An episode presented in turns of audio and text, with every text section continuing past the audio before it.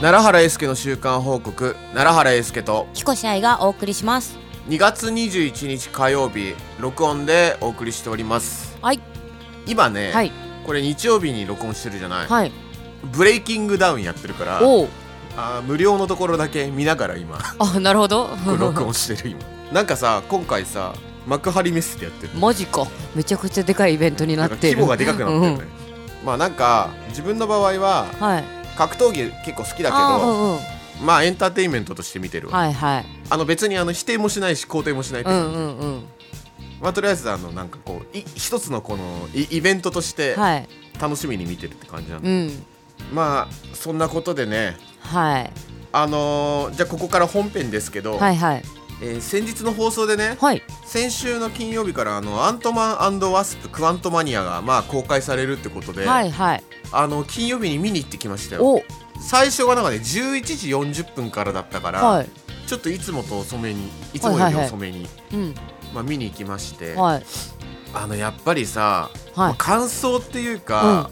ちょっと最近のこのマーベル映画に関してなんだけど、 はい多分これもあの会社の意向なのかわかんないけいど、はい対象年齢がどんどん下がってる感じ、おおうんまあ、映像はすごいさ綺麗にはどんどんもちろんなってくんだけうんど、うんちょっとなんかねお子様向けになってるんだよはディズニーになったからなのか知んないけどさ、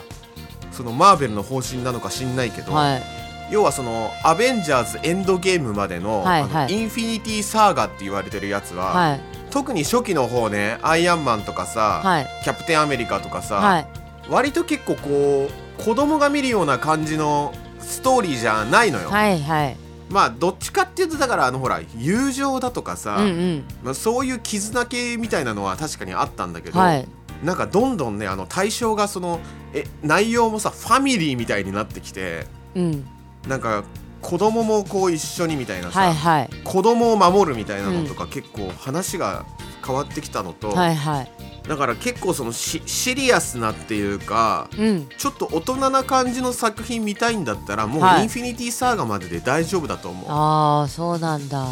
あ話自体は面白いけどやっぱいろいろ不可解な点はあって、はいまあ、これは前から思ってたんだけど、はい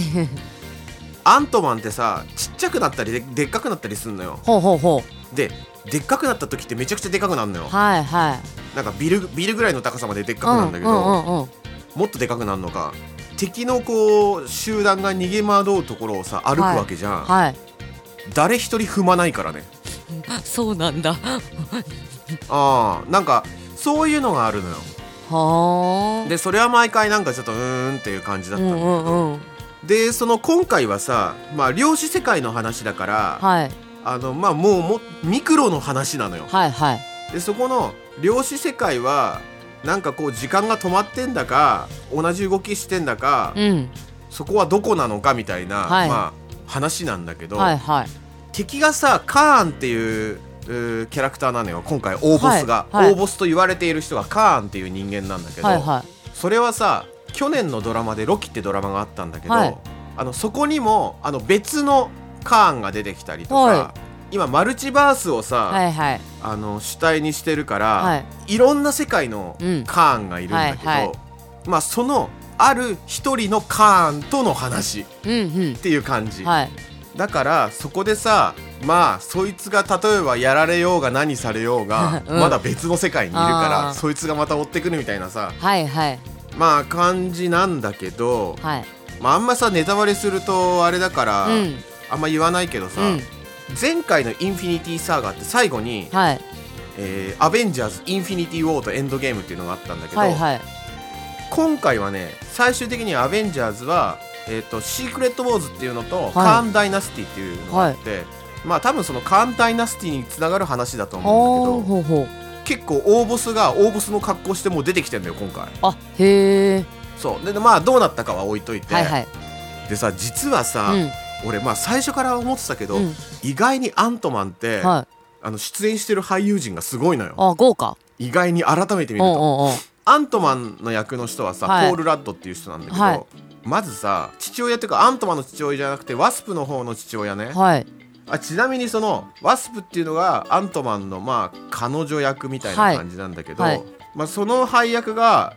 あのエヴァンジェリン・リリーっつって、はいえっ、とね「ホビット」とかに出てた人はいはい「ホビット」で妖精みたいなやついるじゃんあホビットのえ妖精ホビットのあのさよえエルフだエルフあああエルフの、はいそうそうの役だったんだけど、はいはいまあ、その人がそのワスプってもう一人アントマンみたいな格好してさあの出てくるんだけど、はいもうその人も出てくるし、はいなんならその、えっと、ホープっていう人なんだけどその人の親父が、あはいハンク・ピムっていうんだけどはいマイケル・ダグラスだったりとかさおおマイケル・ダグラスがやってるその、えっと、ハンク・ピムの奥さんがジャネットっていうんだけどジャネッはト・いバンダインっていうんだけど、はそれが女優がミシェル・ファイファーね。ほミシェル・ファイファーって、はいえっと89年に公開されたバットマンの、はいあー違うわバットマンリターンズで出てきたのかあおーのーキャットウーマンキャットウーマン役の人だったんだけど、はいはいマイケル・ダグラスミシェル・ファイファーっていうところも,、はいもうこれ結構大物なのよはいはいもう今となっちゃう,、うんうんうんあれカメオ役じゃないけど一応その話の中でもはいあれに出てきた人ゴーストバスターズに出てきた、はいはいビル・マーレーだビル・マーレーも出てくるのよ、で結構キャストもやっぱ面白くてさ、はいでそこら辺でも面白かったんだけどただミシェル・ファイファーとかマイケル・ダグラスってはい今の若い世代の人にはちょっと昔すぎて分かんないからあー俺ら世代の人間はすごい、うん、マイケル・ダグラスなんてさだってあの松田優作がさはいハリウッド映画に出た時の,、はいブラック・レインのさ、はいあのー主役の高倉健とタッグ組んだ人だあーからねマイケル・はいはダいグラス、まあ、そういう俳優さんが出てて、うん話も、まあ、量子世界で時間と時間だったりとか、はいまあ、そういう今後出てくるようなワードはい時間だったりマルチバースだったはり、いはいまあ、そういう話がいっぱい、うんまあ、出てきたりとかほうほうしたのとあとねやっぱあのーキャラクターがやっぱ他の話にも通ずるもちろん話があるから、はい一応その最初に言ってた「ロキ」っていうドラマねこれは見といた方がいいかもしれない、うんうんうんまあ、そもそもその「ロキ」っていうドラマからマルチバースっていう世界の話が始まるから、はいはいで今年は「ロキ」のシーズン2も始まるしおお意外にその最初の「アベンジャーズ」の敵役だったロキが、はいでそのロキも違う世界っていうかなんかいろいろあったロキだから、はいはいまあちょっと悪いやつっちゃ悪いやつなんだけど、はい今は結構いいやつっちゃいいやつっていうか、うんうんうんなんかちょっと今後の鍵を握りそうな感じはいはいまああのーアントマンはねちょっとその対象年齢は下がってるけど、はい話としては面白いおおなんならちょっと「スター・ウォーズ」かよって思ったところもあった し、へうん、なんかねあのー何かにこう何かっぽいのが結構多いけーど、はいはいまあそれはそれで楽しめるかなみたいな、うんうんうんうんはい、感じですね。おおっていうところででねその中でね、えー先週かな、あのー今度はマーベルじゃなくて DC コミックスの方,、はいの方で「えーザ・フラッシュ」っていう映画の、はいまあ、予告編が、はいえー公開されたんですよ。はいはいでその「ザ・フラッシュ」ってもう延期に延期を重ねてうんやっと今年の6月に公開されるの。はいはい本当は確かね2021年か2020年に公開されるはずだったんだけどおー延期延期2021年かうんうんそうでただそのやっぱりコロナとかの影響ではいまず2022年のなんかね暮れ11月ぐらいかなに公開される予定だったのがはい21年に1回延期になって2022年の頭に公開する予定だったのがはい結局今年の6月に公開っつって、結構ねおー23年ぐらい多分撮ってからは3年ぐらい絶対経ってんのよでその間にさ、うんまあいろんな、あのー映画公開されはいるしうさ、んうんなんならこの登場人物のそのフラッシュっていうキャラクターのバリー・アレンっていうキャラクターのね、はい演じてるのがエズラ・ミラーですよ、はいえーあのーエズラ・ミラーといったら「ファンタスティック・ビーストの」にも出てきたんだけどそのエズラ・ミラーってさ結局さ問題を起こしまくってんのよこの人あの私生活で、うんうんうんうんだから最初公開されるのかっていう話だったんだけどあ「ザ・フラッシュ」の予告が公開されたってことであはい公開されるとであとはいよいよ何ちゃんとこう公開されるええ現実味がえはいはい出てきましたうよんっうんていううん話なんだけどこのね DC コミックスの方も今ちょっとそのマルチバースの方に寄せてきてるんですよはーいで予告見ただけだとまあたしあんま分かんないんだけどでもマーベルよりかは結構もうネタバレありの予告なのよへえ簡単に言うと、まあ、簡単じゃないけどさそのバリー・アレンっていうんうそのフラッシュが生きている世界ってお母さん亡くなってるのねはいでもそのフラッシュってめちゃくちゃ速いのよ、はいまあ、音速っていうかさ、はいで多分その速さを使ってはいタイムスリップが多分できるのよあ別のタイムライン上お母さんが生きているところのタイムライン上に移動して、お母さんが、えー亡くなっちゃうのを事前に防ぐみたいな、あはいはいえーことでいろんな世界を、うんおそらくその速さを使って移動したりするんだけど、はいそこでいろいろ多分問題が起きるのよ時間のズレだなんだ歴史が変わっちゃうから、はいはいはいでそ その別の世界でもう一人の自分に会うのよはいだからまずそのバリー・アレンが2人出てくるの、はいはいだからマルチバースだよね、はいマルチバースっていうか、まうんうんあ、違う世界線だから、うんだからそのねエズラ・ミラー1人で2役やるのよえー、すごいでやっぱりねあの人すごいのよそのそこでもその状態が出てくるんだけど、はいお母さんが生きてる時代のバリー・アレンはいお母さん亡くなってる時代のバリー・アレンってやっぱりちょっと多分ね、人のこのあれが違うかあーらそういうのもこう顔だったりとか表現ではい表してるし、はいはいそれもは予告だけでわかんだよすごいよいねすごいでまた自分の母親がいない世界のはバッいトマン、はいその母親がいる世界のバットマンってまた別のバットマンへえで一人はエズラ・ミラーがフラッシュ役する時の、はいえージャスティスリーグでいろいろ出てきたはいあーだっあーだからほらワンダーウーマンがガルガドットだったりとかさいはいろんなキャラクター、えーあのアクアマンがジェイソン・モモアだっけだったりとかするんだけど、はいまあ、バットマンがベン・アフレックがやってんのよはいはいでベン・アフレックはもう出ないんじゃないかって言われてたんだけど、はいまあ、この「フラッシュ」では出てくるのよベン・アフレックがバットマン役で、はいはいでもう一つの世界のバットマンが、はいこれがやっぱり僕ら世代にはもう感動ものっていうかはい1989年とかのさはいでやつさあの初代バットマンのはいはいマイケル・キートンがバはいットマン役で出てくる、おおだからそぶバットマンも2つ出てくるんだけど、はいはいで敵がさゾット将軍っていうのが出てくるんだけどはいこれが本当の敵かどうかは分かんないけどね、はいザ・フラッシュの世界でははいスーパーマンがもう倒してるのようんうんうんこれはねにあの2013年公開の「マン・オブ・スティール」でね、はいあのそのゾッと将軍っていうのが出てきて、まあ、スーパーマンが倒すんだけどそのバリー・アレンが移動してきはたい母親が生きてる世界の、はいにはゾッと将軍がいて、はいスーパーマンがいないのよはそしたらスーパーマンはいないんだけど、あはいあの別のスーパーマンっていうかはスーパーガールっていうのが出てくるのよあ、はいはい多分それがそこの世界だとスーパーマンの代わりなんだけど、はいあの女性がそのスーパーマンと同じ力持つんだけどっはいはいていうねだからなんかその予告の中ではさはいこの世界にはヒーローがいないとかさ、はいあのいうセリフがあったりするんだけど、はいはいいないと思ってたんだけど探してたらバットマンの家行ったらちゃんとブルースブルース・ウェインがいてバットマンがいて、はい別のねはいそして別のところではスーパーマンはいないけどスーパーガールがいるとはいいうようなまたなんか違った展開を見せるから、おおこれはねこれでちょっと楽しみなんですよね。はいはいなんかクソ考察動画では、はい出ました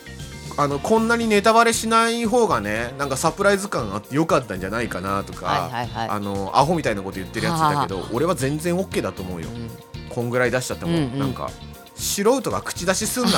話、ははまあ、っていうね感じでしたはいまあ映画の話っていうのはね、はえいーそこぐらいですかねはいでまあここからはですね最近の音楽談義というかはいはい私先日プリプリだとかコメコメクラブの話しましたけど、はいあの私邦楽だとねあの爆竹が大好きでしてほうほうで毎年暮れになるとねあのーライブやるんすよほい日本武道館とかはでいさ毎年恒例のえっと見には行かないけどテレビで見るんですよ、はあはあテレビで放送されてるから、でそのね爆竹音をねちょっと最近ね改めてまた最初から聞き直してはいもう30年以上やってるバンドだからさ、はいはいやっぱり時代時代によってうんこううんいろいろ変わってくるんだけど、はいまあ、そもそもそのあの人たちが聴いて通ってきた音楽って、はい俺もずっと聴いて通ってきてる音楽だから、うんうんうんまあ、結局馬が合うというか俺的にはあんま聴かない方角の中で進んで聴いちゃうよねっていうやつなんだけど、そう一応ね最近の爆竹もまた改めて聴いてるしやっぱり初期の、ねえーポジティブパンクって言われてる時の爆竹もよく、まあ、聴いてはいはいるんだけどさやっぱり日本の音楽ってまあそれはちょっとはい爆竹と、まあたそんなに関係ないんだけどさ日本の音楽って、はいまあ、海外だと多分受け入れにくいのよあのだから韓国の k p o p とかってさ、今すごいもうグローバルにはいはい一個こう確立されてるでじすゃない、ねうんうん日本ってやっぱり鎖国なのかああそうであすよんまねこう海外に、ううんんグローバルに行かない、うんでグローバルに行ってるバンドって知る人ぞ知るっていうオルタナ系のバンドばっかだから、はいはいでそれをさ何かなってこう考えた時に、やっぱね洋楽を聴いて、はい洋楽とまんまのはいことやっても、はい絶対受け入れられないのよ。あっていうのが最近思ってることで、はいはい洋楽ってやっぱり4つぐらいのコードでさあはいずっと攻めてくるんだけど、はいはい基本さ多いじゃんそういうの。はい多いですね日本のやっぱコードって変わりまくるうけに転調しまくんじゃんはだからもうねあの難解なのよ多分ああ はは日本の音楽うっんうんうんていうのもあるだろうしそうやっぱ日本だから日本の音楽ってすごい覚えるの大変だもんあ外国の曲とかをじゃあただねレッスンとかで外国の曲とはかいはをいじゃあちょっと譜面を起こしてみるかってなると、あはい最初から最後まで4つぐらいのコードでしか動かないから、はいはいあの1回のレッスンで終わっちゃうような感じなのようんそうですねでも日本のやつとかだと A メロあって B メロあってサビあって C メロがあってみたいなさ、うんうんうんその上転調があってはいとかって多くて、うんまあレッスンするにはそっちの方が盛りだくさんだから時間はかかるようんね、うんうんっていうのは最近分かっておおだからやっぱり洋楽志向ではい言っても日本は売れないかなっていうふうに思う、やっぱり日本って独自の音楽ができちゃってるんだけどそれをなぜか海外に持ってかないのか、海外に持ってっても受け入れられないのかは知らないけど、はいうんまあここ何年かでシティ・ポップがすごい、はいまあ、もてはやされるようにはなってるけうど、んうんまあシティ・ポップっていうジャンルは日本から出てきたジャンルだから、はいあれだけど結局その元をたどると、まあ、外国でいうところのなんだ AOR とかファンクとかジはいャズとか、はいああいうものをこう一気にこう混ぜてうん流してるような印象だから、はいはいうんまあちょっとおしゃれな感じで都会的な感じで,、はいでやっぱり日本の80年代っていうとネオンっていうイメージだから、まあ、要は映画でいうと「ブレードランナー」とかああいうちょっとこうカラフルな世界はっいていう日本の多分イメージがはい外国人にはこううーんなんか、うん、刺さるのかなみたいな、まあ、曲もいいだろうけど、はいはいちょっとここら辺話まとまってね えからあたか全カットするかもしれないけおどーっとはうんいそんなところで、はいはいあやちょの曲さ、はいまあ、配信されて、はいで、まあ、前回いろいろあ話したんそうだですよけど、ねうんうんなんかやっぱさ前回も話したけどさ、うんはい準備してた割には、うーんそうなんだやっぱ前回よりもあんま盛り上がってないなっていう印象あちょこちょこたださ一個さ、ーはい俺もうさ見当違いなさはいコメントっていう かもう笑っちゃったコメントがあるんだはいけど、はいはあのー YouTube のコメントの中でさいはい強いて言うならボーカルもっとはっきり聞きたいけどこの方が世界観的はありなのかなっていうさコメントが入ってたんだけどさ、はいはいはいこれ以上上げたらおいアカペラかよみたい な感じになるイヤホンのいやマジでさあのさ別のものにさあのれては前のみたいなシューゲイザーの曲え何イヤホンを別のものにされてみてはみたいなとかなんかその前のシューゲイザーのやつでさ、うんうん歌が聞こえねえとかって散々ブーブー言いやがって、はいあのジャンルも知らねえから言ってるバカがいいんだけど はそれがさ今回結構さ、まあ、曲のあれもそうだけど、はいはいボーカル前に出してるのよ、うんうん普通にあれでもでかいぐらいよいはいもう少し出してもありなのかなってこれ以上上げてどうすんだバカと思 ってはなそしたらもう何も聞こえなくなるぞそしたらもうアカペラでいいじゃんって感じ確かにだからやっぱり日本ってそういう文化なんだよもうボーカルだけ聞こえればいいみたいなだーからやっぱ楽器ないがしろにされてるうしんで俺やっぱり改めて思ったのがあのこの前しおりちゃんのライブあったでしょ、はいはい俺ってさ、まあ、他の現場でもそうなんだけどはい例えばギターソロがあったとしても俺前にも出ないしアピールもしないのよはなんでかっていうと誰も俺のことなんて見てねえからあああうんうんうん主役が真ん中にいてはい俺らはサポートしてるだけだから、はいはい俺らがちょっとなんかやっても、うんどうせ見ねえからっていうのをずっとやってきて、はいでそういうことを言うたびにそんなことないよって言うんだけど、はいそんなことあんのよあ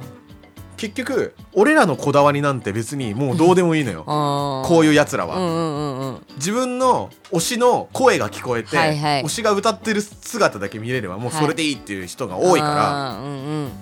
まあこれちょっと言い方にちょっと、えー誤解が出たらご申し訳ないんだけど、はい俺はどうすあのどうせ俺のことなんて誰も見てねえし誰も聞いてねえからっつって俺結構適当にやることあるからねああ適当に結 構適適当にやることあるようーんまあそれがただ逆に良くなる時もあるわけうんうんうんどういうことかっていうと、はいまあ、この前ちょっとしおりちゃんのライブで言うとあの話したけど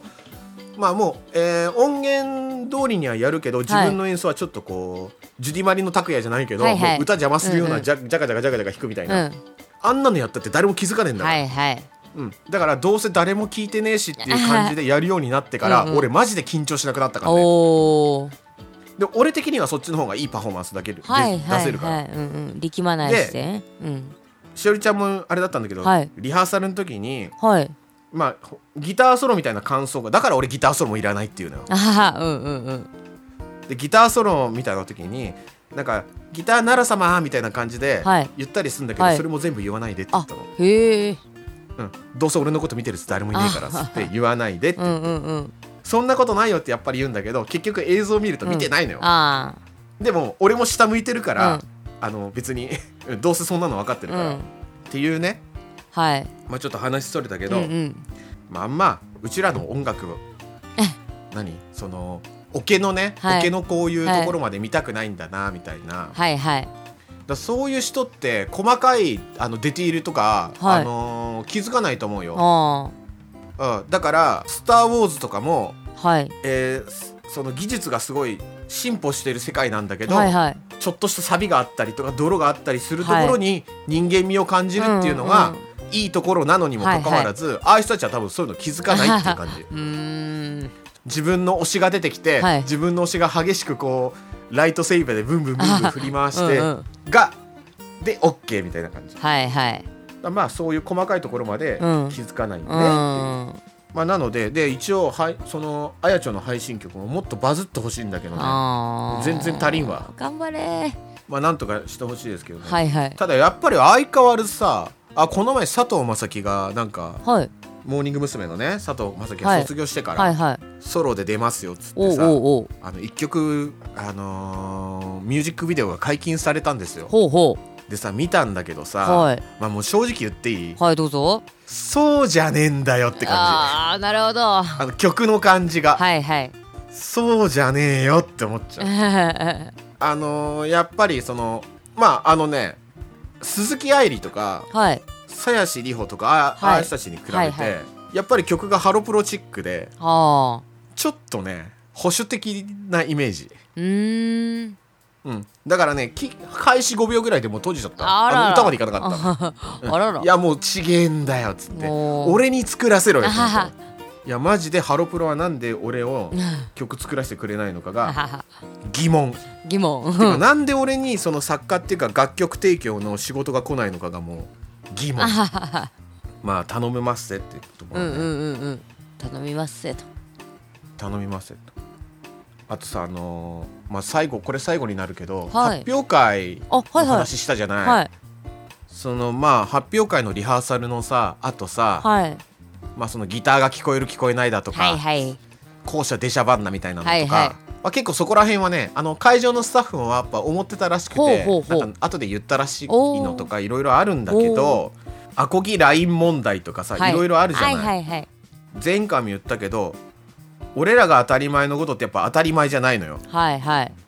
一個ちょっとさ例題というかさ、はい例えば外国人のはいじゃ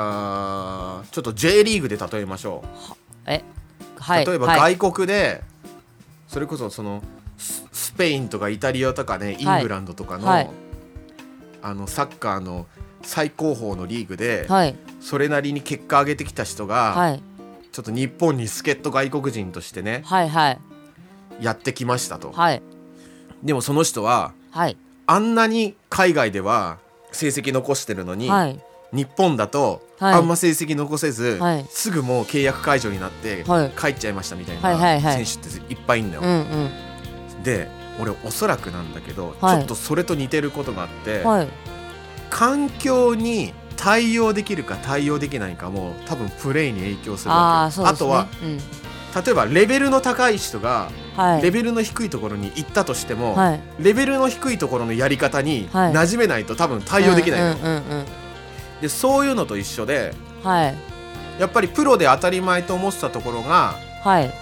当たり前じゃないところ行くと、はいあのううちらにはもうこう理解不能なはい選択があったりとかさ、はいはいその選択肢があったりとか、はいやり方があったりとかで、はいこっちはどんどんフラストレーション溜まってはいっていうことって結構さ、まあ大いにあるのかなと思ってうんうんうんうん俺は今までこんなはずじゃないそういうわけじゃないこういうことじゃないって言って、はいイライラして、はいはいやっぱり俺はどっちかっていうと馴染めない人間だったんだけうどんうんうんちょっと今回ははいでももうねあのまあ要は案に言ったよこっちもレベル下げて対応するっていう話をはいはいなんかだからそのいろいろねこれはおかしいあれはおかしいって言ってたけどはいあのやっぱりそのスタッフの中でバンド経験ある人一人だけなのよはいはいそれもライブハウスレベルなのようんで俺はさ15歳の時からバンドやってさはい今までずっとそういうライブとかやってきてるかはらいさ、はいやっぱりその時点で見てるものが違うじゃん、うんそれはそうあでとすいねろいろなこう、トラブルだったりとかそういうのもはいはい多分全然、だからその人に俺のその経験のことを言わずにガーッつってもさ、うんそそうれではすね分かんないじゃん、うんうんうんだからまあレベル下げつつこれはもうマジ普通こうだからっていうのを全部もう一個ずつ教えていくしかないなと思って、うんそうですねであと言ったのはピアノの発表会とかエレクトーンの発表会じゃないんだから、はいはいライブだからっつって、うんうんそこら辺はいろいろえー考え方変えないといかんよっていう話でしうんた、うんなので一応、まあ、本番にならないと分かんないけどうんはい音量問題とかは一応いろいろ言って、うんうんあとなんかはそのさっきも言ったけどピアノの発表会じゃないんだから、はい分かんないんだったら、はいもう先生とかに相談しろっつってはいはいは言った、うんうんえー大事ですよね分かんないことを分かんないって伝えるのってき実はものすごく大事ですよねそうなんかやっぱりその姿勢がピアノの発表会感覚でいられると、うんうんうん DI って言葉何人知ってんだとかさあははうんうん PA さんってどういうことだとかさ、はいはいそこからの問題だから、うんそうですねあとはあのーだから発表会初めてやるっつってたからさああそうなんだあーまあだから今度はアコースティックギターとエレキギターのアンアンプで鳴らすんだったらねアコギをはいエレキとアコギであのーお置く場所変えろっつったの、はいはい隣同士にしうなんいで、うんうんうんそしたら音量は分かんないけど自分が何鳴ってるかは、あそうん、分かりやすくはあなそうですねうんまあ、あとなんかギターの先生はギターの先生になりたてっぽかったらしくて、あうん、まあやっぱりあー出しゃばりだよねあ、うんうんうんうん他の会場のスタッフにこの話したら、うんいやこの前リハーサルがあって、はいはいでまあ、僕の生徒アコースティックギターだったんですけど、はいはいエレキギターがサポートで先生が入ってやるんですけど、ぐらいではいぐらいでね、うん食い気味にね、うんえ出しゃばってたでしょっつってあだはははからもうねあるあるなのようーん講師が出しゃばるって、はいはいあーだからそういう話はまあ確かによく聞いてたけど、はいまあ、講師も、えーだからその生徒さん側につくのか、はい自分やっぱギタリストのその主張の激しいね、はいはいまあいう、できないやつほどうん主張が激しいんだけど、うんまあ、そのどっちか二択に分かれるから、はいまあ、主張が激しいやつにはもう俺はもう前も言ったけど、うんお前いい加減にしろよっていうのは言おうとは思う、うんうんうんまあ、というとこっすねはいみたいな感じではい一応ねプロプロとプロとアマチュアの差とかも話そうと思ったんだけど、はいちょっとそれはちょっと次回、はいゆっくり話しとくかな、てかどっかのタイミングでははいい、はいえーこちら、えっと奈良原ですけど週間報告はですね、はいえっとお便り募集しております、はい募集しておりますえー奈良様聞いて、はいえー日頃の疑問に思ったこと、えー愚痴、はいえーこんなことがあったよもう何でも、えーまあ要は普通おたと一緒ですかねはい はい何でも送ってください、はいであとは2023年にやりたいこと、はいこちらも送ってくださいはいはい。